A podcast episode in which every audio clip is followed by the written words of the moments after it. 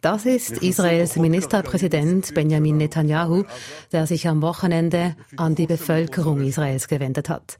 Am Wochenende scheint nämlich das begonnen zu haben, womit schon länger gerechnet wurde, die israelische Bodenoffensive im Gazastreifen.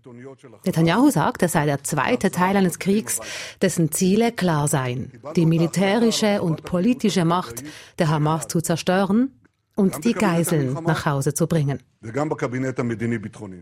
Netanyahu gibt sich klar und deutlich, aber in Israel, in der Bevölkerung, da gäbe es viele Zweifel. Normalerweise, wenn es eine Krise gibt in anderen Ländern, gibt es kaum noch kritische Stimmen, sondern man steht dann zusammen, um die Gefahr zu bekämpfen. Und hier kommen doch erhebliche Zweifel auf und sogar in Medien werden diese Zweifel laut geäußert. Das sagt unsere Auslandredaktorin Susan Brunner. Sie kennt Land und Leute. Sie berichtet regelmäßig aus Israel und den palästinensischen Gebieten. Wie diese Bodenoffensive das Land spaltet, das schauen wir uns in dieser Folge an. Ich bin Rina Telli. Heute zusammen.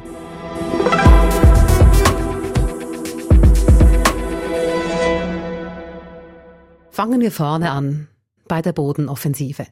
Es ist etwa zwei Wochen her, als die Bevölkerung im Gazastreifen gewarnt wurde. Die Leute sollten in den Süden flüchten, ihnen wurden 24 Stunden Zeit gegeben. Es wurde davon ausgegangen, dass die israelische Bodenoffensive kurz bevorsteht. Rund zwei Wochen später, letzten Freitag, sind nun israelische Bodentruppen im Gazastreifen. Was wir sehen, sei eine Offensive in kleineren Schritten als erwartet. Das hat Peter Neumann am Wochenende gegenüber Radio SRF gesagt. Er ist Sicherheitsexperte am King's College in London. Ich glaube, was wir jetzt sehen, ist eine erste Welle, eine kleinere Welle und das wird sich wahrscheinlich in den nächsten Tagen und Wochen noch intensivieren. Der israelische Verteidigungsminister hat ja letzte Woche gesagt, er geht von mindestens drei Monaten Kämpfen aus. Was da gerade passiert, das spaltet die Bevölkerung, sagt meine Kollegin Susanne Brunner aus der Auslandredaktion. Ja, aber alles, was die Regierung von Premier Netanyahu macht, spaltet die Bevölkerung seit Monaten. Es gab bis vor drei Wochen monatelang Massendemonstrationen gegen die Regierung und das Grundmisstrauen bleibt bei einem Teil der Bevölkerung selbst nach den Massakern der Hamas, selbst in dieser Krisensituation. Wenn die Antwort ja, aber ist, dann ist die Antwort meistens nicht einfach. Gehen wir darum noch einen Schritt zurück und schauen, warum Israel schon vor dem 7. Oktober ein gespaltenes Land war. Der 7. Oktober, der Tag, an dem die radikal-islamische Hamas das Massaker in Israel angerichtet hat. Ein Grund für die Spaltung in Israel ist die Justizreform. Diese Justizreform hat in Israel monatelang Tausende auf die Straßen gebracht. Die Leute haben gegen die Pläne von Netanyahu demonstriert. Die Justizreform sieht vor, dass die Politik sich über das oberste Gericht hinwegsetzen kann, auch wenn es um grundlegende Rechte geht. Die Justizreform habe also Israel gespalten und noch viel mehr, sagt Susan Brunner. Ja, also der Grund für die Massenproteste ist die Justizreform, aber es fing schon vorher an. Premier Netanyahu bildete eine Regierung mit seiner Likud-Partei, der größten Partei des Landes, und mit rechtsnationalen, ultrareligiösen Kleinparteien. Ein Teil der Bevölkerung ist in dieser Regierung gar nicht vertreten, nämlich die eher Linksliberalen und die Mitte, weil Netanyahus Regierung von den ultrarechten religiösen Kleinparteien abhängt. Diese haben also unverhältnismäßig viel Macht. Diese initiierten eben diese Justizreform, die will die Macht der Gerichte einschränken, je nach Sichtweise die Balance Politik-Justiz wiederherstellen oder eben die Justiz schwächen. Aber die Spaltung fing nicht erst mit der Justizreform dieser Regierung an.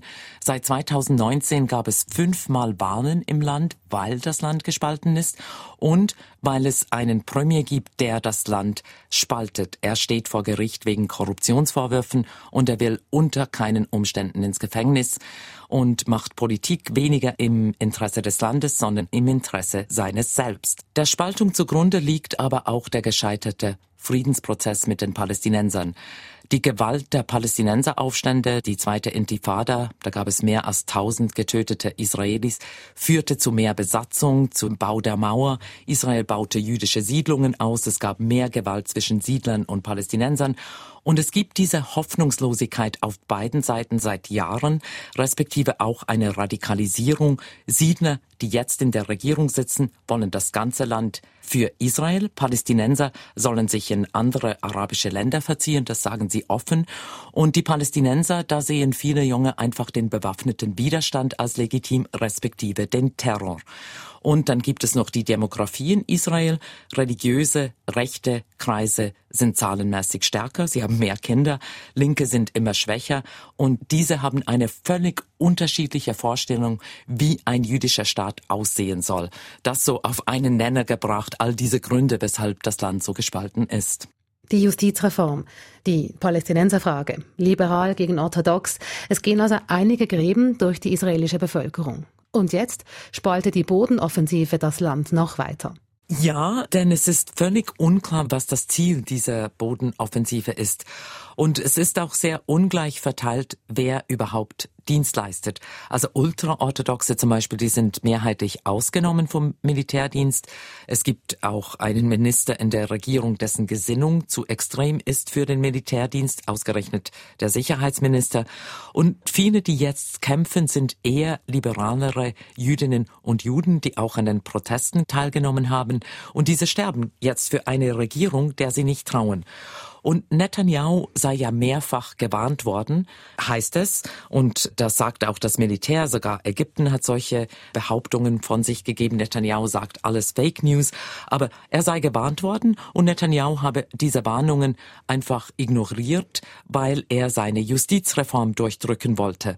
Und dabei habe er die Sicherheit des Landes vernachlässigt. Und außerdem habe er Soldaten abgezogen, um Ultrareligiöse zu schützen, die im besetzten Westjordanland und auch auf dem Tempelberg heilige Stätten besuchten und dort auch provozierten, statt Soldaten und Soldatinnen an der Grenze zu Gaza zu bewaffnen oder mehr dorthin zu schicken. Und es gab eben einen Aufschrei. Netanyahu gab kürzlich dem Geheimdienst und der Armee Schuld für die Angriffe der Hamas. Und das kam überhaupt nicht gut an bei der Armeeführung und natürlich bei den Geheimdiensten. Und Netanyahu übernahm selbst gar keine Verantwortung. Er entschuldigte sich später zwar für einen Tweet, aber nicht für das Versagen seiner Regierung. Und all das schürt das Misstrauen noch weiter, respektive spaltet die Bevölkerung auch weiter zwischen denen, die wirklich ganz hinter dieser Regierung stehen und andere, die sagen, ist das wirklich die Regierung, mit der wir in den Krieg ziehen sollten? Es gibt also einige Fragen zur Bodenoffensive im Gazastreifen. Schauen wir uns diese Fragezeichen genauer an. Das Ziel der Bodenoffensive ist die Vernichtung der Hamas. Das haben wir von Netanyahu gehört am Anfang der Folge. Das sei aber ein sehr vages Vorhaben, sagt der Sicherheitsexperte Peter Neumann. Es wurde gesagt, wir wollen die Hamas vernichten. Welche Hamas denn? Ist es die militärische, terroristische Seite der Hamas? Ist es die politische Seite? Ist es Hamas als religiöse oder gesellschaftliche Bewegung? Das alles sind ja Facetten von Hamas und deswegen ist Hamas ja so eng mit der Gesellschaft im Gazastreifen verwoben. Also das würde unglaublich schwierig. Die Hamas zu vernichten sei also gar nicht so einfach, sagt Sicherheitsexperte Peter Neumann. Das ganze Gespräch mit ihm haben unsere KollegInnen vom Echo der Zeit gemacht. Die ganze Sendung habe ich euch zum Nachhören in den Show Notes verlinkt.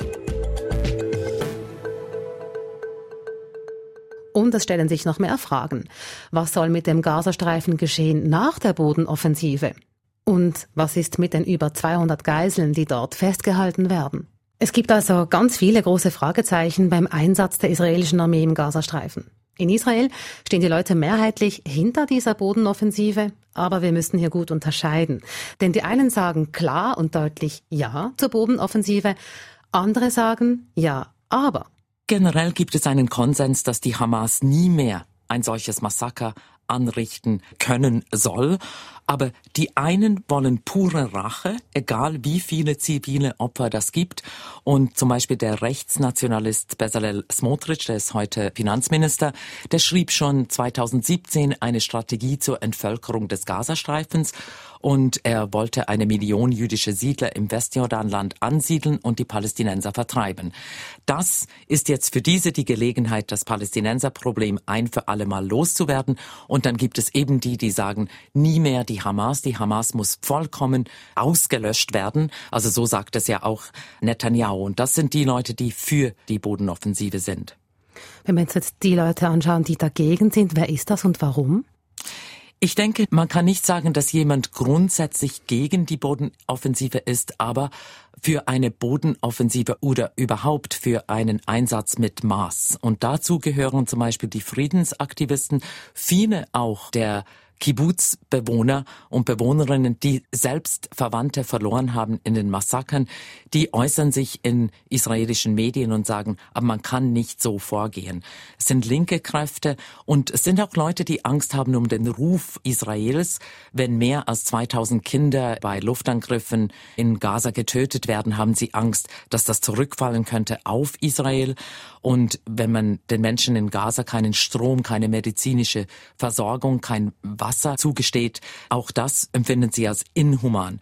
Und dann gibt es auch die Angehörige von den über 200 israelischen Geiseln.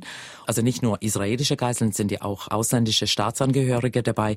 Die wollen, dass diese freikommen. Also die wollen nicht so schnell vorwärts machen mit der Bodenoffensive. Und viele fragen sich, was kommt denn nach dieser Bodenoffensive? Weiß die Regierung überhaupt, was sie tut, was die Konsequenzen sind für die Beziehungen mit anderen arabischen Ländern oder was sie überhaupt danach mit dem Gazastreifen machen will?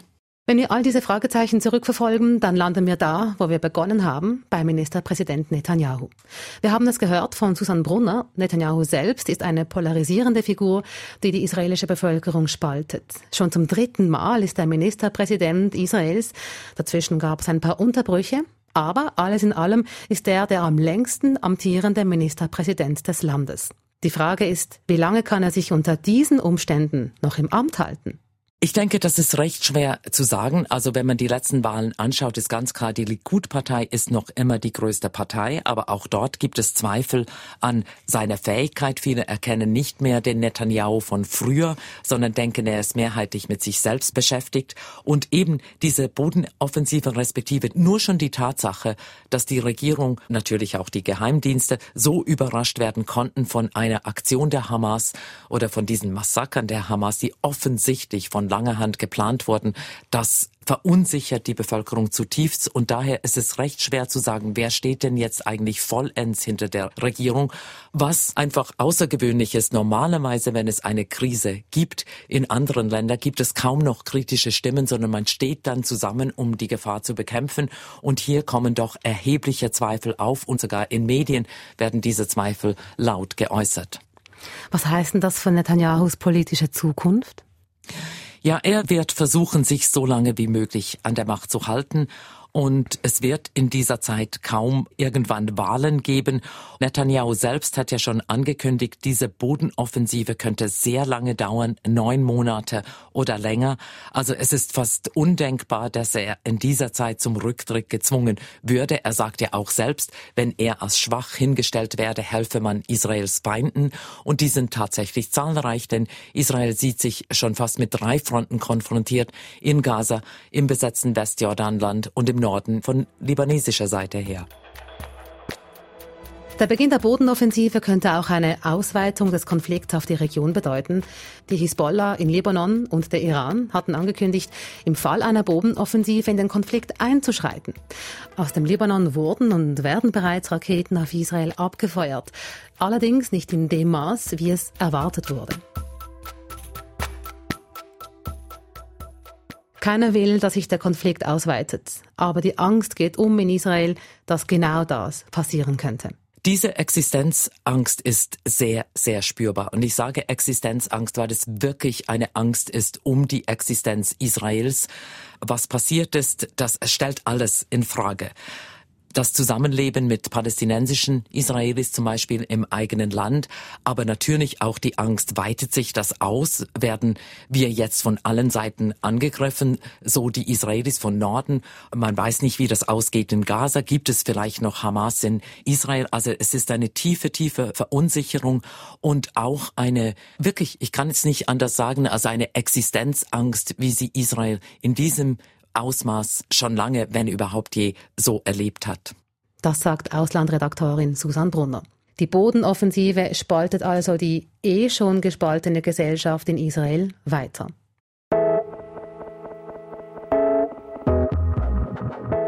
Das war's für heute mit News Plus. Was ist euch beim Hören durch den Kopf gegangen? Schreibt uns eine Mail an newsplus.srf.ch oder schickt uns eine Sprachnachricht am 076 320 1037. Wir freuen uns über eure Gedanken. Wenn euch News Plus gefällt, dann bewertet uns doch in eurer Podcast-App mit vielen Sternen und teilt den Podcast mit euren Freundinnen und Freunden. Das war's für heute. Am Start waren Lea Sager und Nadine Lützelschwab. Ich bin Rina Telli. Schön wart ihr dabei und bis morgen.